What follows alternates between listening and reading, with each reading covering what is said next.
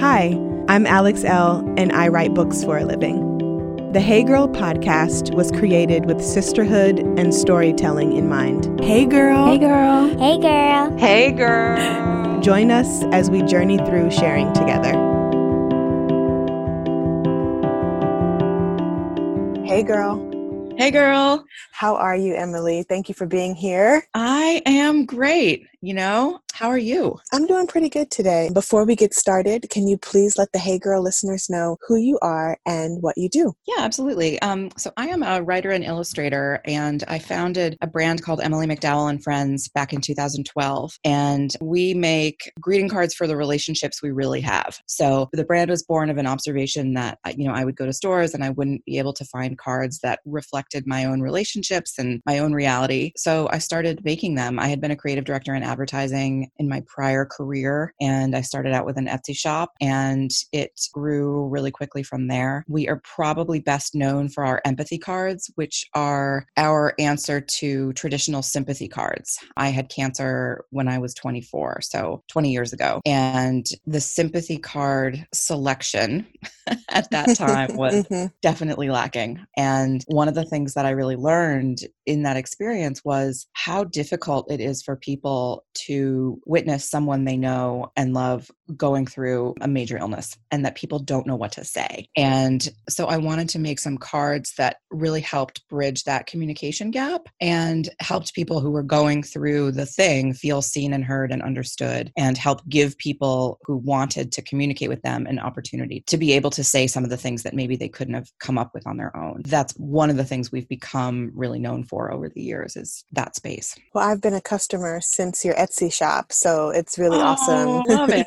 Thank you. yeah, I still have my groceries and shit canvas yes. bag hanging tough with me. But I really love the work that you do and the authenticity that really shines through with your offerings. And I kind of want to backtrack and if you're okay with this, talk a little bit about a cancer diagnosis at 24 and how that shaped you and also how it facilitated you in building this resilience and in turn community through that. Yeah, absolutely. So, you know, the thing that was the hardest thing for me about my cancer diagnosis and experience was not any of the things that they said would be hard. Like it wasn't like losing my hair or the physical stuff, although those things sucked for sure. It was more the emotional impact of feeling like the people around me didn't know what to say or what to do, or feeling like I was a burden, or feeling like I didn't know anybody who had been sick when they were young. This was 2000, and so there wasn't much in terms of peer support for young people with cancer. And there's a lot more of that now, which is amazing. One of the things about the internet is that it helps facilitate community among people who otherwise wouldn't be able to meet. And that's so incredibly valuable for anybody who's going through anything tough. And so, really, the hardest part was this feeling of just real loneliness, you know, and feeling like there was something wrong with me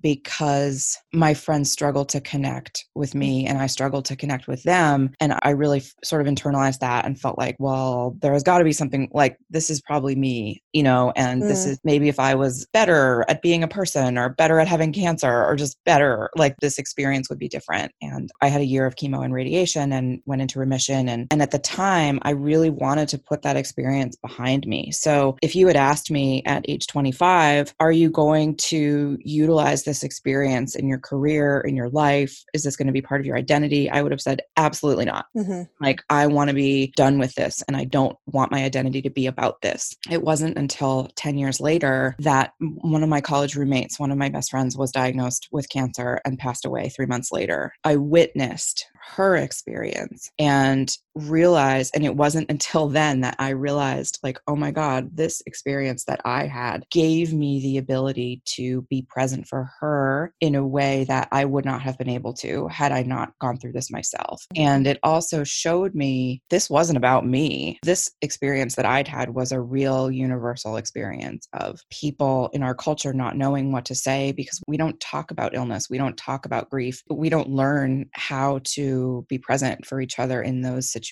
And so, you know, I watched people struggle to be there for her, and she was beloved and, and amazing. And it was like, oh, duh, dummy. This isn't about you. Right. This is about a large systemic cultural issue. And, you know, but it really took that experience coupled with my own experience to like turn on the light for me.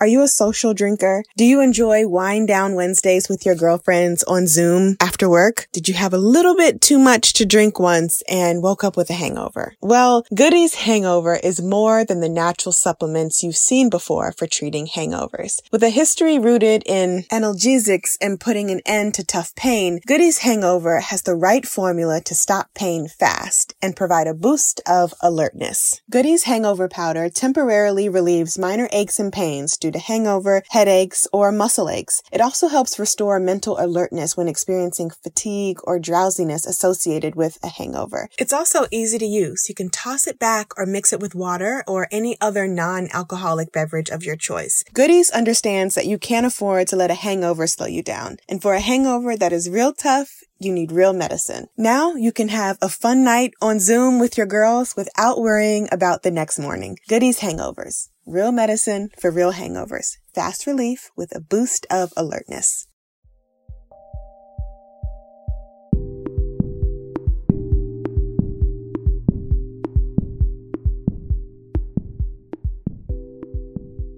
I love that you were able to share that story in particular because I find that it is really challenging for us to lean into the collective grief or even our own individual grief. So being able to share in that moment with someone else, yes, while grieving, but also showing up in support or in this, you know, sense of collective healing, I find is just really important. And especially today, I mean, it was important then and it's also important now. We're going through this really wild time with uprisings and the pandemic, and so many of us are grieving and mourning. And still, there's this kind of narrative that we should be like being super productive or superhuman. Oh, um, anything. we got super freaked out. Yeah.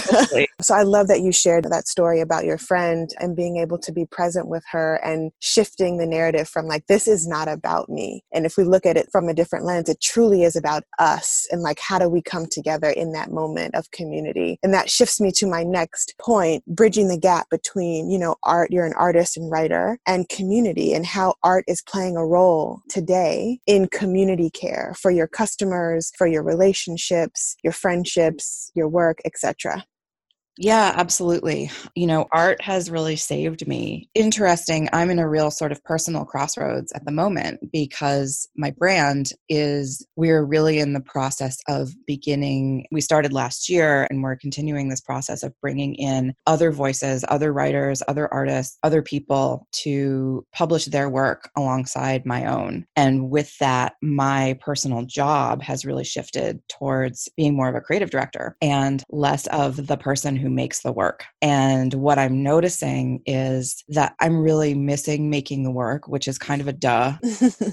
but also the way in which I was making the work was not sustainable, right? Like I went from, I need to express myself. This is sort of the, I talk sometimes about the danger of monetizing your joy. And, you know, so I went from somebody who wrote things because I felt like I had to write them and loved lettering and loved illustrating to someone who was personally responsible for creating 100 products a year. Mm-hmm. And I did that for seven years and I got really tired.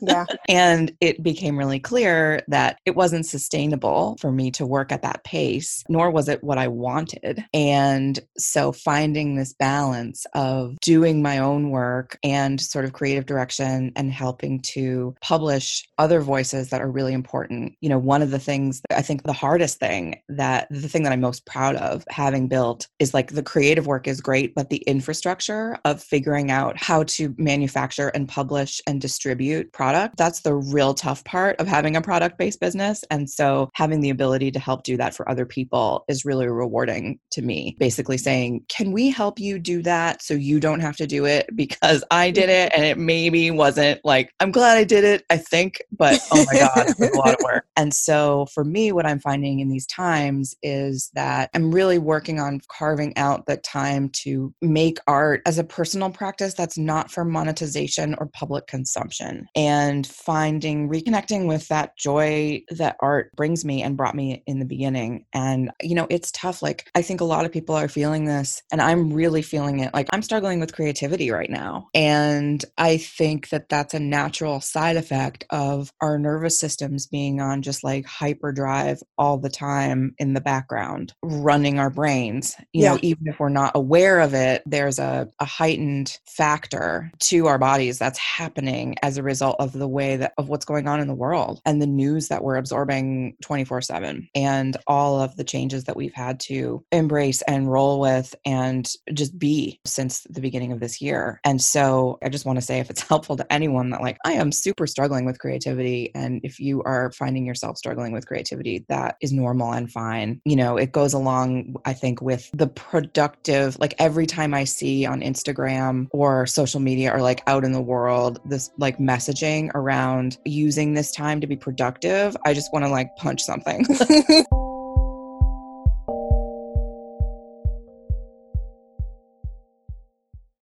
My morning routine normally consists of trying to get up a little early before the kids, getting my self-care silence in, drinking a cup of coffee or tea, and washing my face and just having a moment. There are a lot of great ways to start your day. Maybe you eat a nice healthy breakfast or meditate. But what about starting with making up your bed? Now, that doesn't really work for me because my husband is not up when I'm up. But when you make your bed in the morning, it starts a chain of daily successes. And I know this because when we are up together and we do make our beds right upon rising, I feel like the day does get off to a fresh start. What I love most about Brooklinen Sheets is that I am more excited to walk in the room and see a freshly made bed with their beautiful sheets and offerings on them. The high quality sheets are great and at a low price. Their sheets are soft and well made, which you can't beat. And for the price, it is wonderful quality. Brooklinen was the first direct to consumer bedding company. They work directly with manufacturers and directly with customers. No middlemen, just great product and service. They offer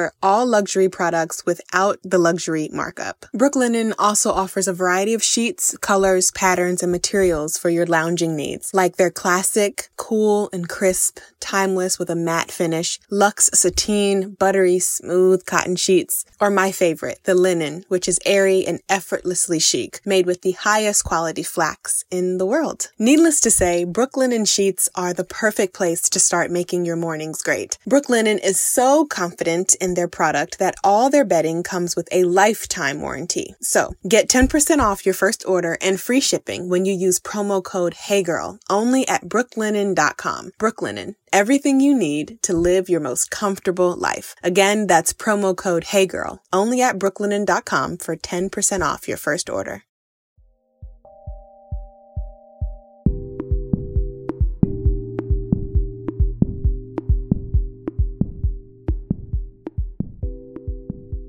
No, I feel I feel that 100% and as someone who writes books and someone who facilitates courses, I am constantly like trying to harness myself in my own personal practice of writing, which saved my life quite literally. And also being able to show up for my community like how do i do both and then how do i anchor myself when i don't want to do either and like holding space for rest and ease and i think that's something that i've been really exploring in my own life as a creative person as a mother as a wife as all the things and like also trying to remember my identity outside of my work, my roles. I love that you brought that up because I've been hearing that a lot too. Like I'm just really struggling. And I told one of my girlfriends the other day, I am really struggling. Like I just feel really tender and raw and like I don't know what is going on. And she was like, girl, me too. So just having that moment of like sisterhood and also permission to show up in this vulnerable space and not know what the next move is, be it creatively or just as a human being in life, it's like, yo, what is going like what is happening? Happening. I feel yeah. like yo, what is happening is the tagline of 2020. Yes. Like it's really like Oh my goodness. Yes. So to shift gears, self care during this time? You were just mentioning, you know, art as a personal practice and creative aspect. How are you taking care of yourself outside of work, outside of art, and then bringing that back in. How are you creating a personal art practice that is just for you? And what does that look and feel like during the day for you? Well, I think one thing that's really that's been a big shift for me over these last few months and it was happening over the past year for me but then over these last months have accelerated it which I feel has happened with a lot of things in a lot of sectors in the world but it's interesting that how it parallels with me is that I'm off social media as much as I can be. I really found that it doesn't feel supportive to me right now. I'm not, you know, anti social media in general. I mean, it's brought me so many wonderful connections in my life. It built my business. I'm not on personal Facebook anymore. I'm not doing a personal Instagram anymore. I used to write all the captions and do all the interaction with our business Instagram. And now I share that with the team. And that's been a choice that's been so important just for my own self preservation and sanity. And it came with a lot of guilt, especially sort of stepping away from the business Instagram to the degree that I'd been doing it. I realized that it just felt as if it was a burden more than anything else. And I just gave myself permission to let go. And, you know, I can always step back in and I probably will. And when I have something that I need to say, I can come back. And I really feel like for me, it's given me some really necessary space to breathe and to just to kind of do my own work and do my own inner work. Also around racism, around white supremacy, around all these things require space and time and real focus. And I found that social media was really pulling my focus in ways that weren't really serving me. And so I've been real internal these last couple months.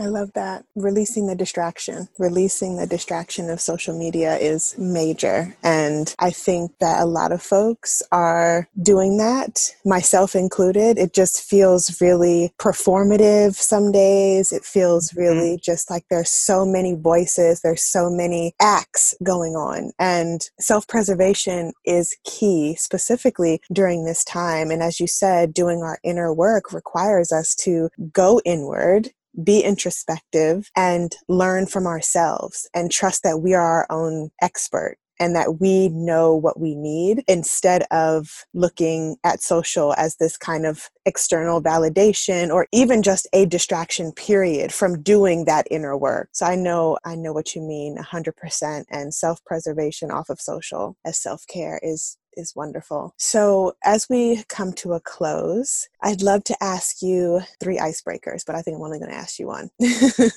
I'd love for you to share some words of wisdom to your younger self. I've been doing a lot of inner child work lately, journal work and writing practice, and I'm really curious to know in what ways you've been nurturing your inner child and how that's been coming up as you do your self work.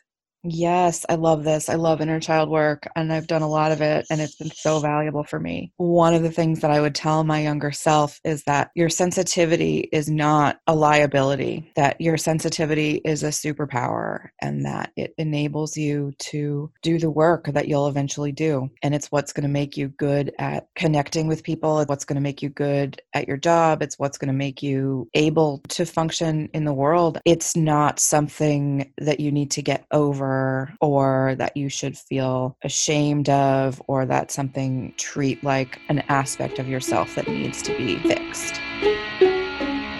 Thanks for listening to the show today. Please rate, subscribe, and review. Also, feel free to share with a friend. We love having our community grow. Music is by DC's own Kokai.